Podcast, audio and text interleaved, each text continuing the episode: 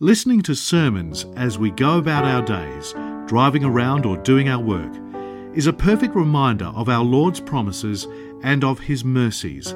This is the mission of Upper Room Media to make the Word of God accessible to anybody and everybody.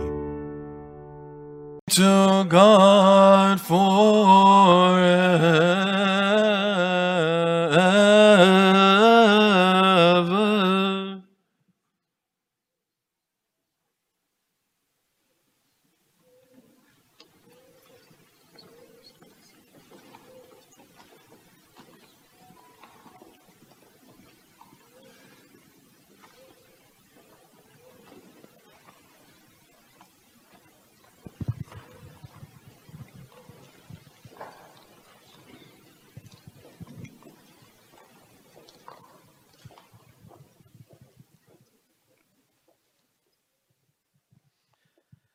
In the name of the Father, the Son, and the Holy Spirit, one God, Amen. Glory to the Father, to the Son, and to the Holy Spirit, both now and ever, and to the age of ages. Amen. Good morning. It's great to see everyone today in the church.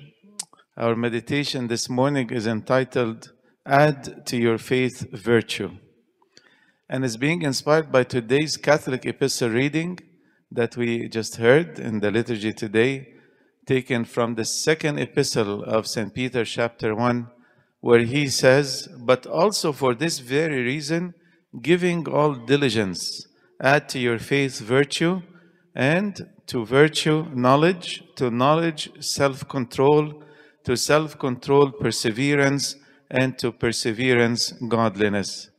And we're just going to take a very small part of this verse to speak about the two main pillars of our Christian identity. For many of us, um, we meet people at work randomly in uh, parties or celebrations, gatherings. And um, the first thing that we do, we introduce ourselves. We go up to them and we say, Good morning, my name is such and such. And then uh, the very next question is like, What do you do? Uh, tell me a bit about yourself. And then we start referencing uh, maybe our education or our jobs, our career, our family members, etc. But that all boils down to our identity, like who we are. And St. Paul, actually, in the, the beginning of most of his epistles, as well as St. Peter, also in the beginning of this epistle, he would begin always by introducing himself as a bond servant of Jesus Christ. Peter or Paul, a servant of Jesus Christ. That's his own identity. Who is he as a person doesn't boil down all the time to particular degrees or family or things that I have done, but my identity rests in the knowledge that I am a disciple of Jesus Christ. And that's why we ask ourselves uh, often so, what does it mean to be a disciple of Jesus Christ? What does it mean to be a follower of Jesus Christ? And throughout the scriptures, we find that the two pillars of this identity rests in two particular avenues. Number one, faith in God, and secondly, virtuous living. And St. Peter confirms this thought here in this passage where he says, to add to your faith virtue. So our journey with Jesus Christ begins with having solid and confidence faith, and then this is supplemented by Christian living or application of this faith, which is a virtuous life. Even today in the gospel, we heard a rich young ruler who came up to Jesus and he asked him the big question What shall I do to inherit the kingdom of heaven? And of course, our Lord Jesus referred to the commandments. And the commandments always rest, and Jesus was asked the same questions over in different gospels. And Jesus would say, two main things need to apply here. Number one, love of God, and number two is the love of neighbor. These are the two pillars upon which our Christian identity lies. So many other scripture readings and teachings of the Holy Fathers tell us that we have to begin our journey with God with absolute faith and then supplement that with a living Christian identity, which is um, a virtuous life. So let's speak a little bit today about faith, what it means, and then virtue, what it means, and then finally we will conclude with um, the application of such commandments of God. Um, yesterday, um, I was driving up to the retreat. We have a youth retreat happening this weekend, um, and in, in Fair Havens, which is like about an hour away from here. And we should be very proud of our youth. Honestly, uh, we are inspired by uh, our young people who are holding on to their faith, who are living their faith, despite the fact that we're living in a very secular world today. But we have so many amazing examples of faithful Christians, and uh, you have just done an amazing job in raising your children and nurturing them in the church to grow with such an outstanding faith. And uh, we had a beautiful conversation in the car. I was taking some people who couldn't go on Friday, so we drove up yesterday uh, about church and about faith. And they were expre- expressing the, um, the significance of faith and what it meant to them uh, to be Christians living in the world today. And despite the challenges, they were speaking about how God is using them to testify as a testimony amongst their friends. And these are high school students. I mean, it's difficult to be 15, 16 and witnessing to, to, to, to their faith.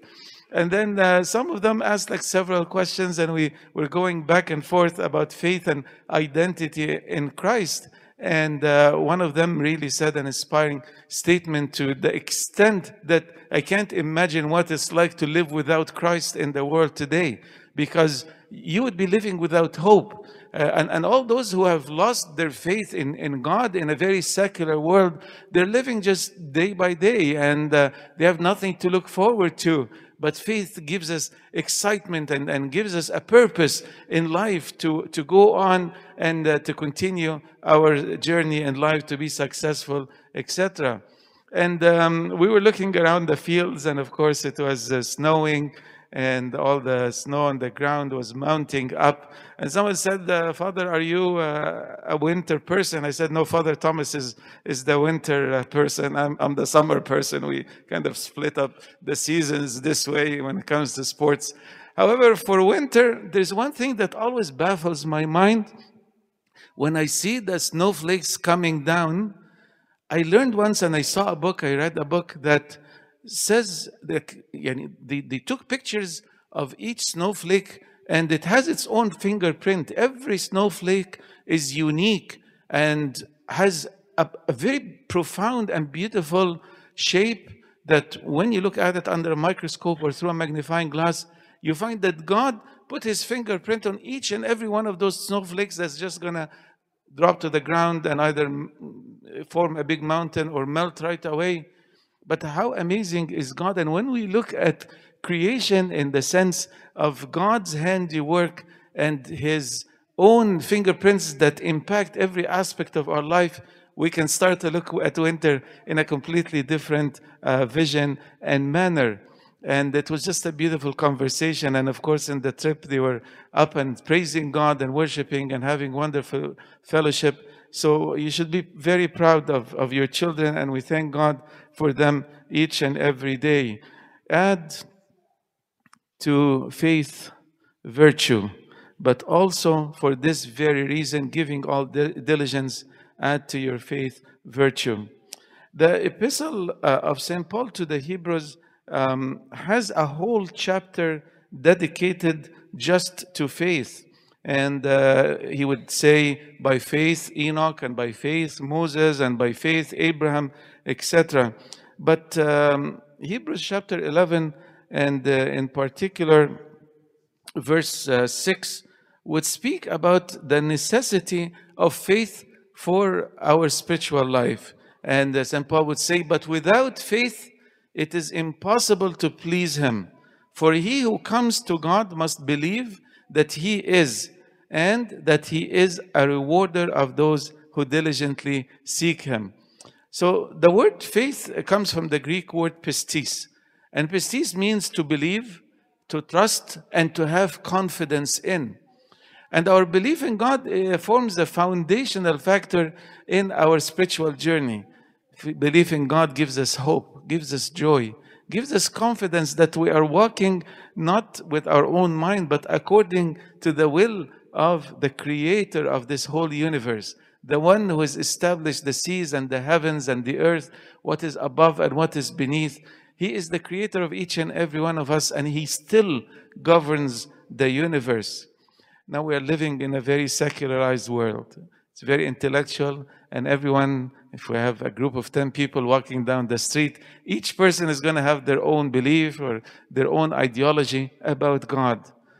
But what we need today is not to compare ourselves with others, but to figure out what do we believe in? What is our faith in Jesus Christ? What is our belief in God? And um, we have a statement of faith that we sing together, say together. Hopefully, all of us will say it audibly and with a loud voice. The early church fathers and theologians established a statement of the faith. And this is very important for us not just to recite audibly, but to really take into our hearts when we say together, we believe in one God. So that profession of faith that there is one and only creator of this universe. He does not have any competition. He's omnip- omnipotent, He's omnipresent, He is omniscient, and He governs this universe with kindness and with love.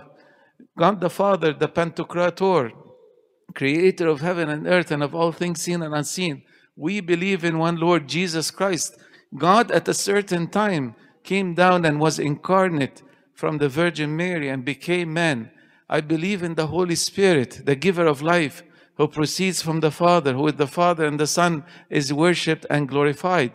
We believe also in the resurrection of the flesh and the coming and the end of times when the Lord will come back to judge the living and the dead and give each one according to his, his deeds. And we believe in one only holy Catholic, meaning universal and apostolic church of God. This is a confession of the faith that I must take into my heart and try my best to live by its tenets and understand it. And thus, faith has been from the beginning of time foundational to how we conduct our life, how we live our life. We believe that Jesus Christ, our Lord, died, was rose from the dead, ascended to the heavens for my own salvation, for your own salvation and eternal life. This is foundational. This is not just words that we recite, but it forms our true identity in Christ. All of the early church fathers and theologians and, uh, and faithful people were willing to sacrifice even their life for the sake of this faith and for the confession of this faith. What did they do, these early martyrs? They quenched the violence of fire, they escaped the edge of the sword out of weakness were made strong, became valiant in battle, turned to flight the armies of the aliens. Women received their dead raised to life again. Others were tortured, not accepting deliverance that they might obtain a better resurrection. Yesterday we celebrated the feasts of Saint Damian and Cosmas and their mother and their brothers and sisters. And they didn't care about death because they were given an option to deny their faith or be killed, and they chose to be killed. And that's the spirit of the Church of the Martyrs. The Orthodox Church is known as the Church of the Martyrs because it's offered so many saints to heaven, martyrs and believers and confessors, because we would stand strong and confess our faith. And this is the Lord Jesus Christ working in His church. And I can assure you that this spirit is present in this generation. I can assure you that our children, the little ones, the youth, the young adults, have taken from the older generation this confessional of the faith, where they stand firm in the love and knowledge of our Lord Jesus Christ.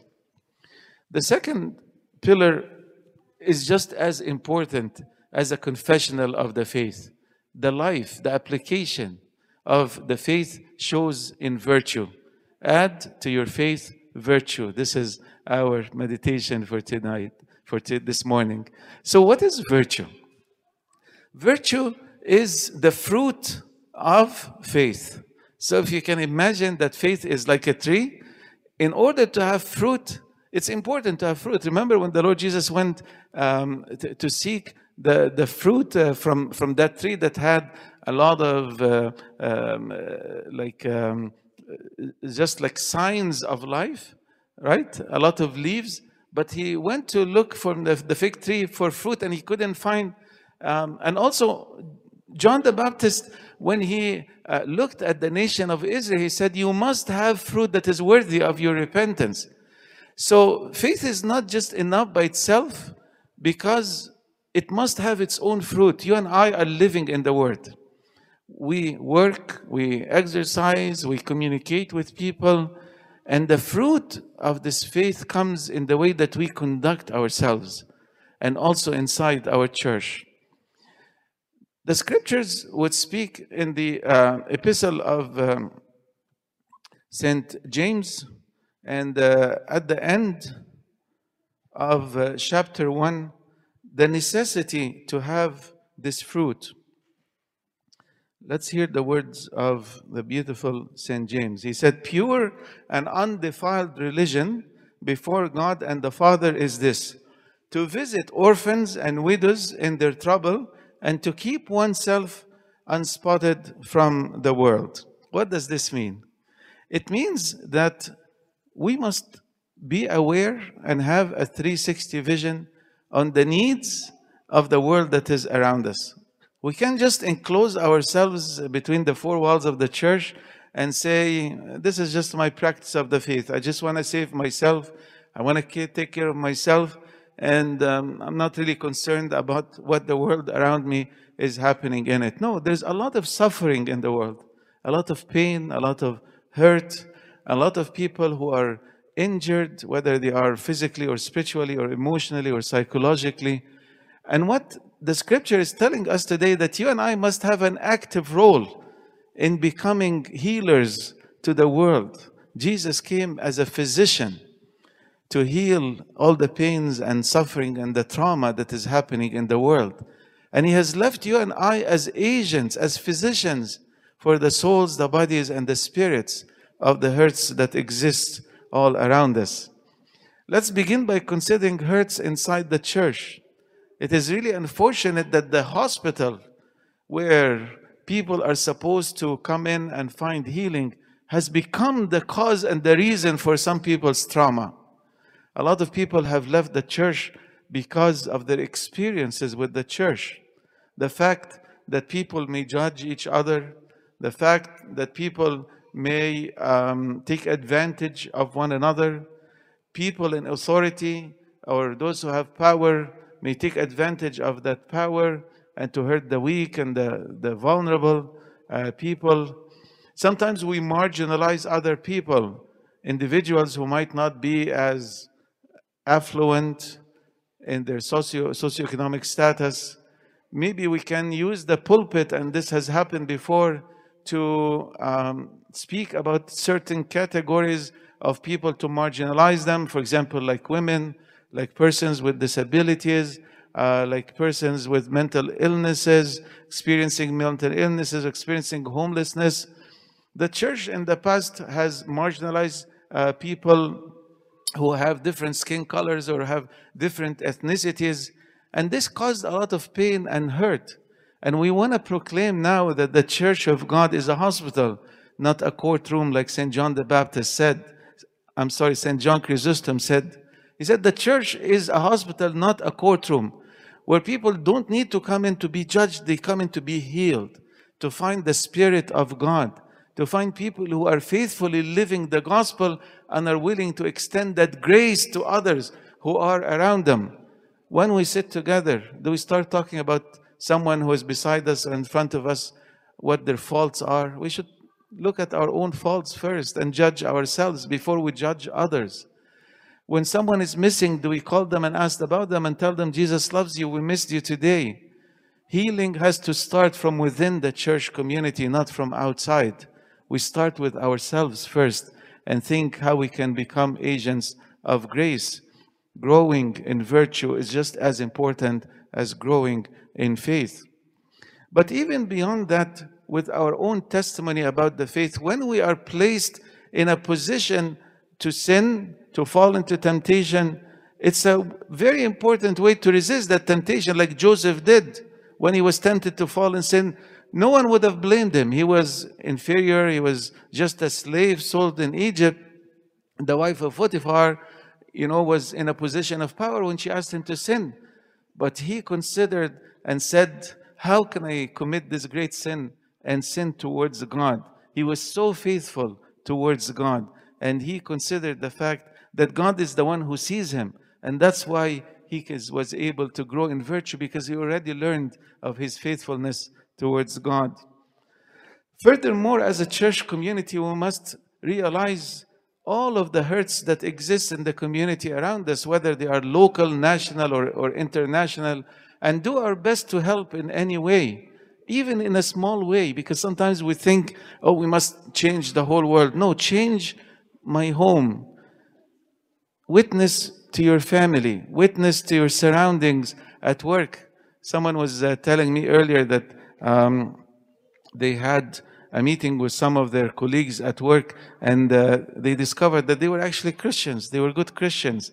Maybe they were Christians of different denominations, but working with them for such a long time, the topic of uh, religion or faith never came up until they were, uh, you know, having uh, lunch together in a casual place.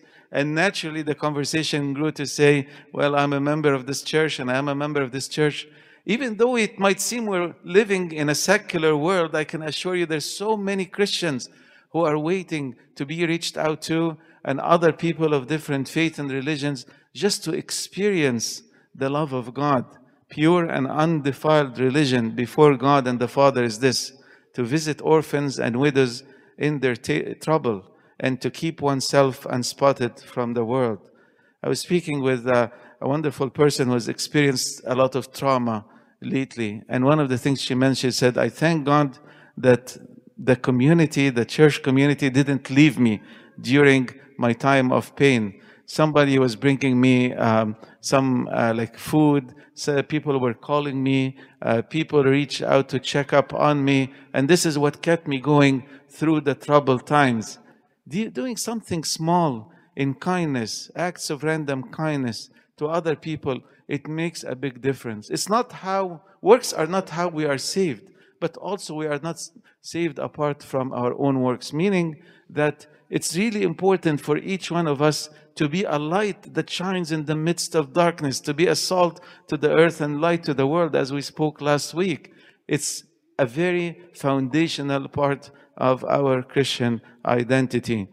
My dear friends, today's message um, to each one of us is to start taking a step forward in our spiritual life, in our commitment to God. First, to evaluate my faith, my connection with God, to have this confidence that the creator of the universe and its sustainer is on my side, is on your side. He is a true father who loves each and every one of us, who cares for us. He who has known us by name, created us in his own image and likeness is extending his hand to have a personal and a loving relationship with each and every one of us. My response has to be more commitment, more confidence in the presence of God in my life. And this will naturally translate to a changed life, to a renewed life, a life of joy and a life of hope and a life that of service to other people who are in my uh, surrounding and within my context, whether it be my family members, friends, um, uh, colleagues at work, uh, partners, neighbors, all of these people will feel the love of God when I experience a transformed life. May our Lord Jesus bless us today as we accept His holy word, as we prepare for His own incarnation into the world to, to bring us peace and joy, and glory be to God forever and ever. Amen. Blessed start. This talk was brought to you by Upper Room Media. We hope that this talk has, through the grace of God, touched your heart, and we pray that it will not only inform you, but will also transform you and your life with Christ.